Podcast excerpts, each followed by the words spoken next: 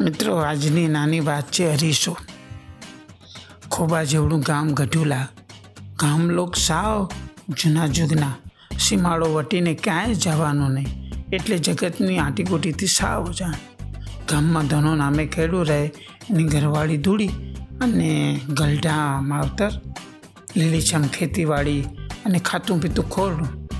એક દિને માથે ધનો વાડીએ જતો.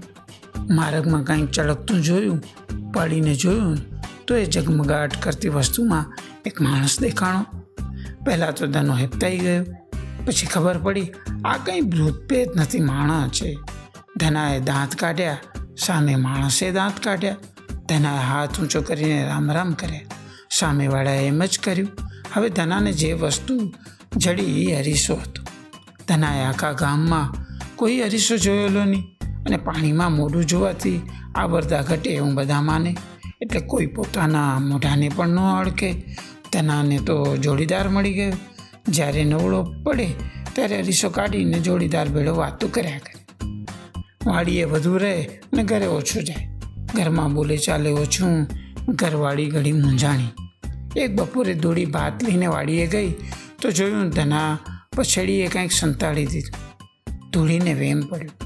મૂકો મળતા ચૂડી વસ્તુ કાઢીને જુએ છે તો રૂડી રૂપાડી બાઈ દીધી અર, મારા રોયાએ નવી કરી. અટેલે વાડીએ પડ્યો રહે છે. રૂડીએ હરીસો ઓઢણીમાં સોગટામાં સંતાડી દીધું.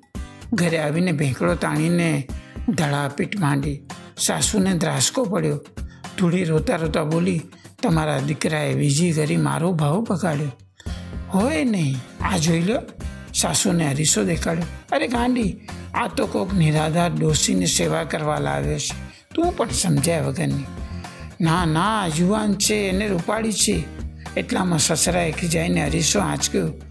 લોટા છેરી છટકીને છીપર માથે પડ્યો ને કટકા થઈ ગયા. એકાએ કટકો ઉપાડીને જુએ, એ પહેલાં તો હેઠે પડેલા એ કટકા માથે એક ચકલી ચાંચ પારવા માંડી. Hey everybody, this is Dhirain Pathak from India, Gujarat and you're listening to the Daily Top News Podcast, the show that short story, update information about new gadgets and health tips, local interviews, tips in mutual funds and so more for people who love listen podcasts. Only on my podcast channel.